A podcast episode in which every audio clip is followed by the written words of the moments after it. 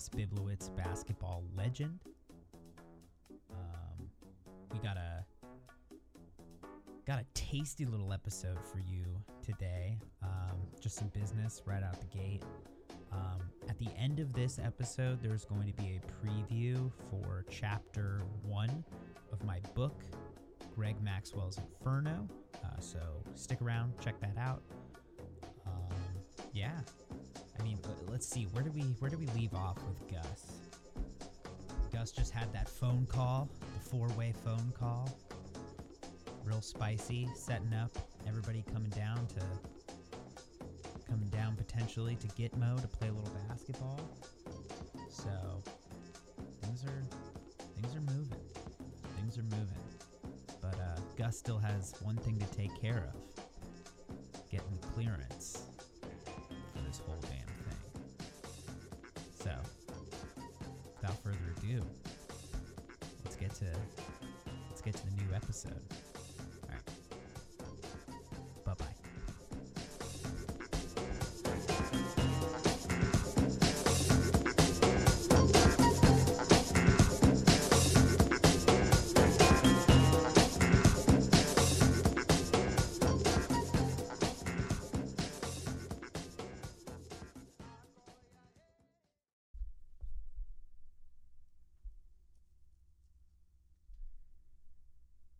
Definitely some loose ends that I did not tie up after that phone call. For one, I didn't tell my vendors at eight inches of Havana that they need to be prepared for an influx of business. Getting alcohol, drugs, and everything else into Cuba is no joke. Second, I basically promised LeBron James, Chris Paul, and Kyrie Irving that I would virtually change the landscape of how Gitmo operates. As a prisoner, I am not sure if I have that type of power. Realistically, I'm going to have to, one, convince Gitmo that we should keep all the white N B A players as prisoners, alongside suspected and confirmed terrorists. Two, convince Gitmo that all the black basketball players should be allowed to volunteer and take shifts as prison guards. Third, I need to virtually kick every person out of their military housing to accommodate all the N B A players and coaches who are not living in the prison. This will cause mass homelessness within the military population. People out of jobs who need to support their families. I know this is going to end with me turning the military population into drugged up sex workers, but I try to tell myself I won't. But I will. It's too easy and the logistics just make sense. Bunch of pissed off, super fit people who follow orders well? Come on. If you don't want Gus hitting home runs, stop putting the ball over the plate. I'm mulling all this over in a small motel room just at the mouth of eight inches. I'm balls and sideways folded penis into my paramour, Sophia. I've got too much on my mind to get thick, but that has never stopped me. You fold your penis in half and you have a nice little donut hole. Throw two rock-solid balls under that donut hole, and you can argue that you're hitting more spots this way than a conventional penis. Gus fucks for her. I could shoot ropes any day on any public transportation, but fucking is for the ladies. For me, it's just one lady, Sophia. Sophia is my Cubana sueño. She is built like a fucked up grimace and has serious anger issues, but the heart wants what it wants. We do some oink style pig fucking. Runs fast, no more than two minutes. Nuts are busted. Then we spend the rest of the rented hours screaming at each other. That's our real love language. Little Gus tip. Find a woman who can and will say the absolute meanest things about you that you have ever heard. It'll hurt in the moment. It'll hurt after, but that hurt and embarrassment, that means you're in love. My donut hole rips off a thin rope. Folded in half means the rope is coming right back to old Gus. The rope gets me right in the crevice between my belly roll and pubic bone. Gonna smell that later. Sophia alligator rolls to a plastic tray of fried plantains. She sucks those down quick. I can't believe you think you could play basketball again. You can't fuck good. You look like you fucking suck, pendejo. She lets out a hot fart. It's like someone took a beanbag chair and made of farts and threw it at your face. Oh my God. I'm playing for my life, Sophia. They will never let you play. Your idea is so fucking stupid, way. When LeBron James sees how ugly we all are and how shitty Gitmo is, he is going to curb stomp you. And then the terrorists, they will fucking kill you and your family, pendejo. Sophia tilts her head so her lazy eye can meet my gaze. I'm sick of you, fucker. She takes my donut hole and pops it into her mouth out of boredom.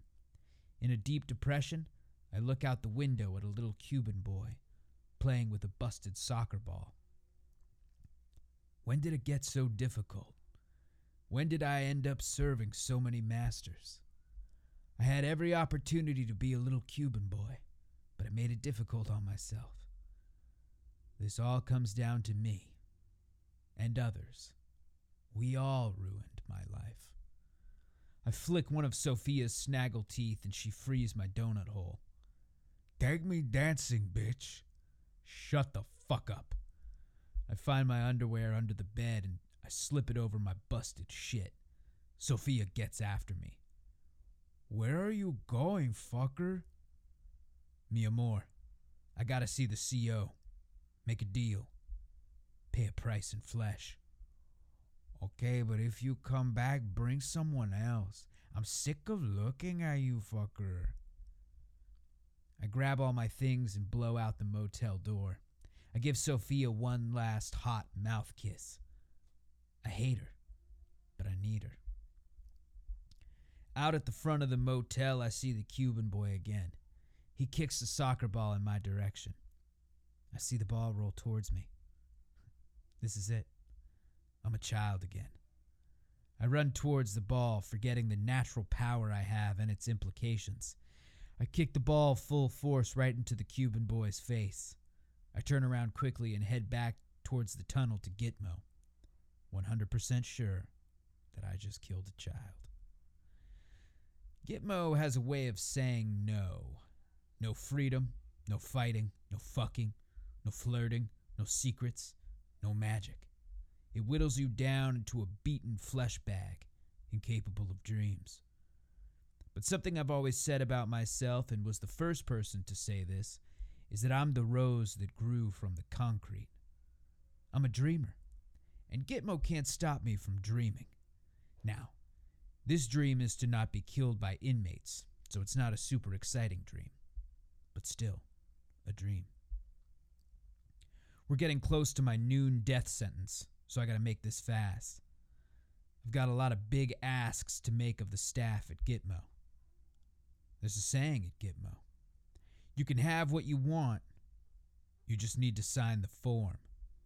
And if you want to live your sentence out like a prince, if you want to walk the island on a red fucking carpet and get sucked off by whatever third-rate U S O stars they bring in, you can. Again, just sign your name on the dotted line. What's the form? It's a form, but not just any form. It's a form that gives the fine folks at Gitmo carte blanche to fuck your shit up for twenty-four hours. Whatever they want to do, as long as it doesn't kill you. You're a fucking rag doll, a spit hole. You are something anyone with a badge can scrape off the floor and pin to the wall like an animal pelt. I'm walking through the mess hall towards the C O's office with a pants ripping hard on. Don't know why I'm so hard. Logically, this is going to be extremely painful and humiliating. I will have no control. I will be forced to submit and will be punished if I act out. I can't be bad because they will hurt me until I'm good. I have no clue why my pants smell like pancake batter.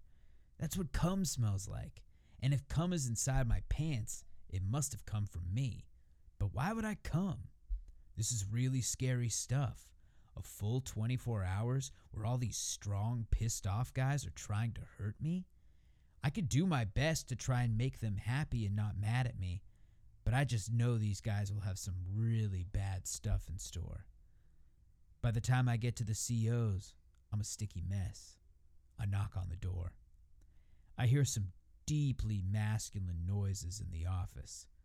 Door swings open. I'm looking right at the hard body of C O Jablinski. Olive skin, tons of hair on his arms and neck. I heard him say one time that his mom is from Portugal, and I thought about that for two weeks straight. Oh, Jesus. Everything runs through him. He has the form. Jesus, inmate sixty-nine four twenty. You smell like an indoor pool made of stack of flapjacks. And where's your prison uniform? Why the fuck do you have jeans on? I got these jeans in Havana a few weeks back. You have to wear them a ton to break them in. I couldn't figure out when I had time to put my uniform back on. I don't care, you idiot. Two weeks in the hole. Jablinski turns back to his office. A couple guards who heard that comment head toward my direction. Wait, no. I'm here to sign the form. Jablinski turns around. No way, sixty-nine four twenty. You couldn't fucking handle it. I come back at him hard. I can handle it. I can handle being handled. You haven't even seen what I'm capable of enjoying. I mean... enduring. Sir, one of the approaching guards say, we can't deny a prisoner of wanting to sign the form. No, Jablinski says, smiling. No, we can't. I just have one request, I say. Let me tell the boys in the cells. Pretty sure they're going to try and kill me in twenty minutes, and I'd like for that to not happen. When I get back, we could discuss what I need to happen after my twenty-four hours are up. Jablinski coughs up a mess of shit in his throat and spits. You can't unsign the form. Know that now. I know how forms work, I say. Jablinski folds his face into an upside-down smile. He turns back to his office, rummages through his desk. He comes back with a clipboard, one sheet of paper. The only thing on the paper is a skull and crossbones and a place for yours truly to sign. I would not call this a legal document, but we're in Gitmo. What is legal is a gray area stretched fifty miles wide. I bite a bit of skin off my finger so I can blood sign. It makes a good impression on people when you blood sign stuff. It shows that you're not planning on backing out. If I sign with a pen, you can almost guarantee that I will back out of the deal. I took a fairly clean chunk off my index finger so the blood is destroying the page. sixty-nine four twenty, you fucking idiot. Medic, I call out. I'm becoming faint, but the paper is signed. A guard is able to tie off my finger and the blood slows down. Just in time for me to call off my own assassination. I make it back down to the mess hall. If I'm going down, I want an audience. I want food present. I grab a spork off of a tray and wrap it against a plastic cup. Um, hello? I have an announcement to make. Everyone turns towards me. I know we're close to the planned assassination time because everyone traded in their sporks for actual weapons. One inmate has a whip. They were really going to make a meal out of old Gus. I just need thirty seconds, maybe forty-five.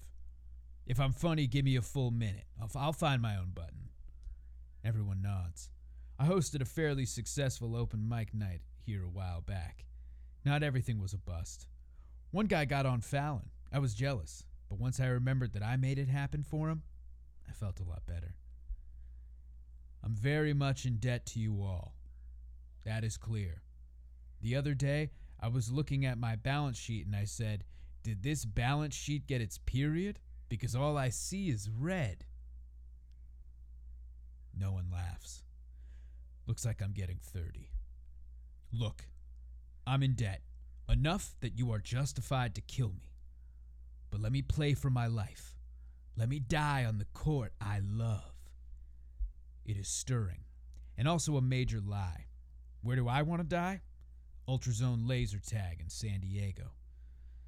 Lasers and black lights everywhere. I'm getting sucked off in my team's base. I'm racking up base points because my hand is right next to the button. I have a seizure from too much stimulation. You want to play us, Gus Biblowitz? No, I say. Fuck. Should I have done that? Would they have gone for that? That would have been much easier. No. I want to play with LeBron, K D, Kawhi. Each name I say, the laughter grows. Gus, you pig bitch. Where are those men? What cell are they assigned to? They are not here. This is not possible. It actually is, because I made it possible, you fucking child molester. The N B A season is starting back up. They need a place to play. They were going to play at Disney World. I got them to change their mind. They're coming to Gitmo. Mess hall erupts in laughter. Gus, you are like young boy, asking not to die so he can see his mother again. Um, no, I'm not. What a weird thing to say. Gus, close your eyes. We will kill you, and it will all be better. No, don't! I'm telling you the truth. Gus, you simply cannot do that. You are unable. I signed the form. A hush comes over the hall. That carries some girth. Not a single one of them had the balls to sign the form.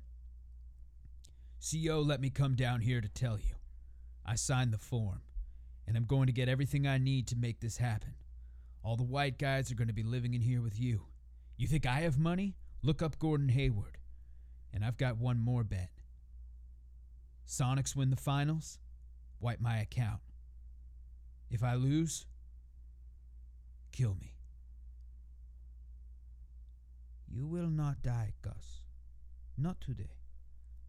And if your Sonics lose, you will not die either. But your son will. Your grandsons will.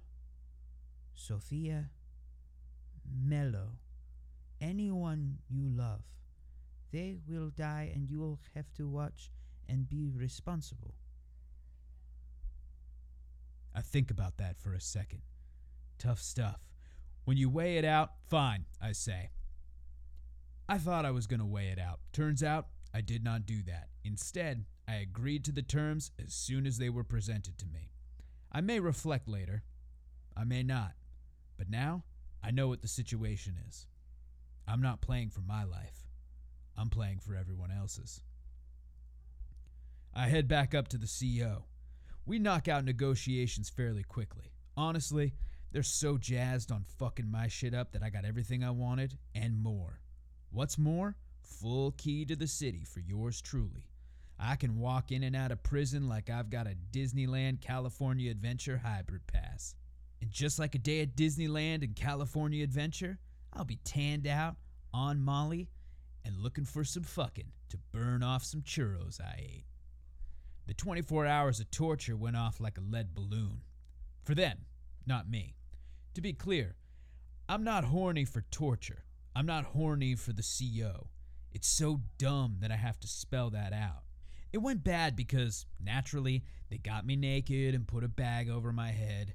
Then they put some wires on my nipples and taint. Side note, at some point, you have to stop playing your hits. Get back in the studio. Create. Feel comfortable in the unknown.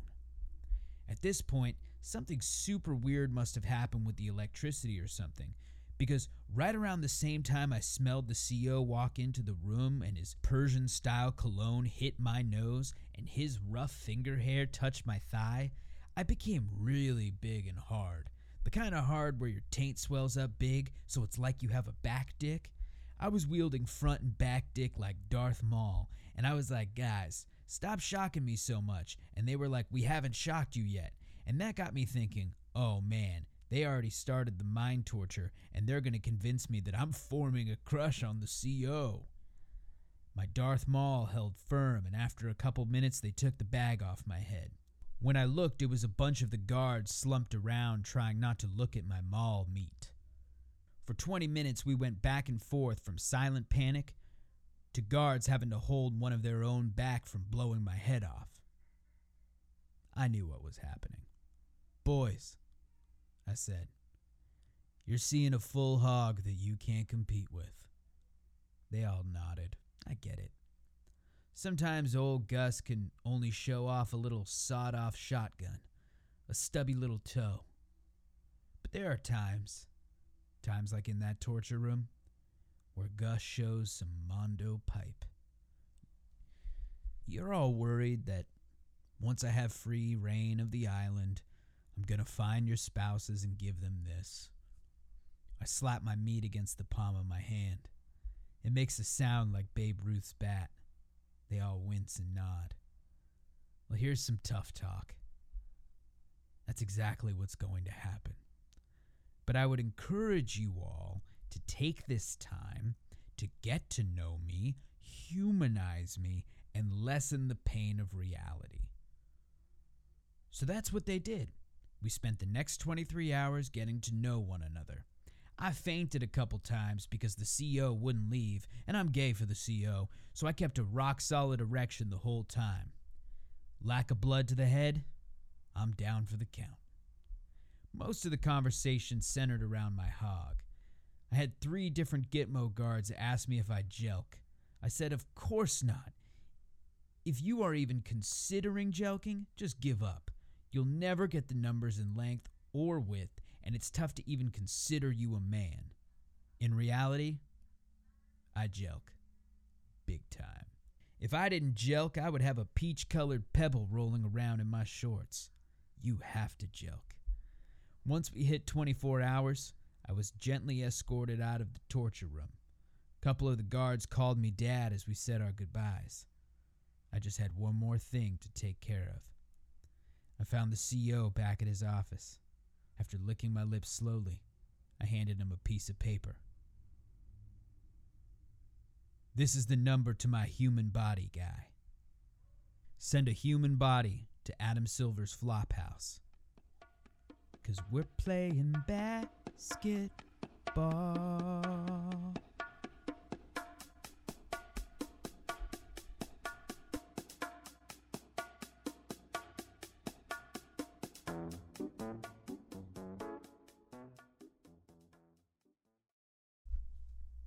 Okay, so here is chapter one of my new book, Greg Maxwell's Inferno. It's available on Amazon, whether it's ebook, uh, Audible, or paperback. So pick up a copy right now. Chapter one. It is night. I am lying on my Tempur-Pedic bed. My wife, Deborah, who is a hateful and nasty person, is asleep next to me. I'm supposed to be asleep, but I am not. I'm a light sleeper. I have kids. Kids like to break stuff when they're young. When they get older, they start pulling on their genitals. They're learning about their bodies, and I think it's terrible. We never did that when I was a kid. We played team-based sports. A group of guys coming together three nights a week to achieve a common goal. That's living. Kids today, they sit on their gaming chairs in a damp room and pull on their wieners to something they saw on the internet. To them, that's an evening. Whatever. Either way, they are making noise. Being a dad means you have to get up and bang on the doors until the noises stop. Last time I had a REM cycle was season four of Friends. That show would come on, and I'd black out. Full-blown coma. I love Friends. Great show. Everybody likes to say they're one of the characters. I'm none of them. They're awful people. No. This night I can't sleep because there are noises outside my window. What exactly? I don't know. My blinds are closed and, you know, I try not to mess with the blinds on my window because I don't know how to close them once I open them. My wife does. The last thing I want to do is allow my wife to help me with something. Then what? I have to say thank you? Get the fuck out of here. I bite the bullet and open the blinds. I look down at my backyard. It's one rabbit and one coyote, about four feet away from my French drain. French drains are underground, but I know where the French drain is because I installed the French drain. My wife wanted some Israeli landscaper to install the French drain. Okay, yeah. I'm just going to let some six foot four tan guy with an exotic accent do manual labor in my backyard in front of my wife and two sons. Sure. What's next? Christmas is canceled, and we do Hanukkah at his house because he's my dad and is married to my wife, and my sons are now my brothers? No. I installed the French drain. Terrible couple days. I ended up doing it wrong, and the Israeli guy had to come out and fix it. But he said I was close. But the rabbit and coyote, they're going back and forth with each other. Nothing physical. It's more like a heated conversation. I tell them to shut up. They look up at me and give me a look like, okay, we'll take it easy. But I know they're lying. I don't care if it's two different non-human species. I know the mannerisms of two people who want to continue arguing. I close the blinds and try to get a good hamstring stretch in, but yeah, sure enough, they're screaming again. I open the window this time so the rabbit and coyote can hear me real good. My wife is like, Greg, go back to bed. Don't engage with animals. They can't understand you, and you can't understand them. I'm like, you haven't talked to me in four days, and this is what you say to me? Put your goddamn sleep mask back on and roll over. I scream at these two knuckleheads. Either do it or don't. I recently got my son to YouTube me some clips from The Wire. There is a guy, black guy, Marlo, who says this on the show. He was referring to his friend murdering or not murdering a crackhead who scratched his car. In the case of the rabbit and coyote, I don't know what it is. I just wanted them to shut up. I've only watched clips of The Wire. Full show is too confusing. It's no N C I S New Orleans. But I would definitely be Marlo. The coyote looks confused. The rabbit is not confused at all. The rabbit is aware that it is go time. He nods at me, then goes at the coyote. The coyote was not prepared for this direct action. Some people are just talkers. It seems like the coyote is a talker. Gun to my head, I would say that I'm also a talker. I would never admit this in public, but any type of confrontation, healthy or not, is a real fear of mine. I also can't take criticism. But with all that said, I would definitely consider myself a tough guy that you should not mess with.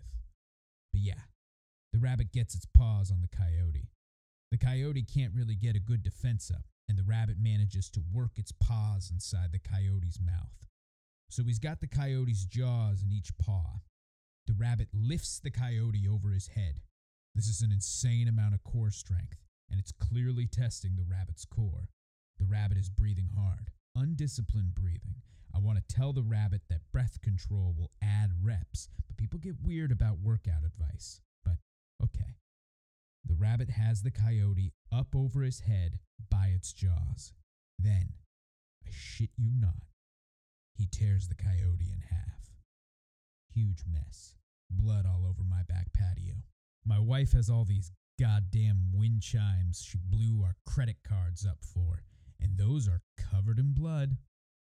Not gonna get a good chime anymore. There you go again, Deborah. The rabbit is soaked. He's all fired up on his murder, as he should be. His actions have fucked up my night. But if I'm over here criticizing his performance, then I've got a real brain or attitude problem. The rabbit paces around for a bit to catch its breath. The rabbit stops moving. Its little rabbit chest slows its heaving down. The rabbit looks up at me. He stares at me. He raises his paw and points a little paw finger at me. I look at him like, so what? My sprinklers go off. The rabbit runs away. Gone. I head downstairs because I have to deal with this shit before morning. I'm almost sure it would not be good for my kids to see a gruesomely murdered coyote. But I don't know. My youngest son, Ethan, is nine. He's soft. He spends all weekend blowing bubbles and picking flowers for his mother. I think a dead body would be good for him to see. But not this one. This one's a little much. It's insane. This dead body is insane. Too insane.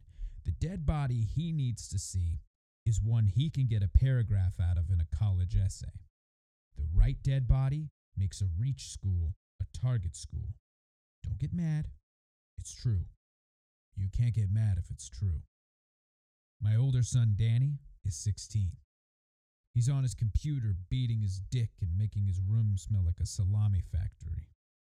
His whole room is beyond damp. It is moist. I have no concept of what he likes or dislikes. I know he loves masturbating. The young man likes to beat his dick.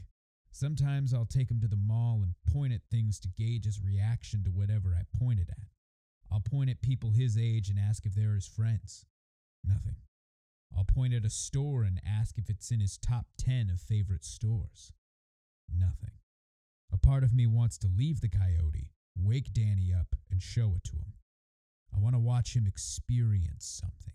Then I can ask him, hey, this murdered animal, is this good or bad? And if he says, good, okay, that's an issue. If he says, bad, great, my son is a regular guy. If he says, I don't know, or I don't care, it will crush me. I decide to clean up the coyote. I grab four paper towels and a trash bag, and I do my best. I know I have Windex, but I can't find it, so I do a dry rub. I go up the stairs and back to my bedroom. I crawl under the covers and fart on my ungrateful wife. I fall asleep.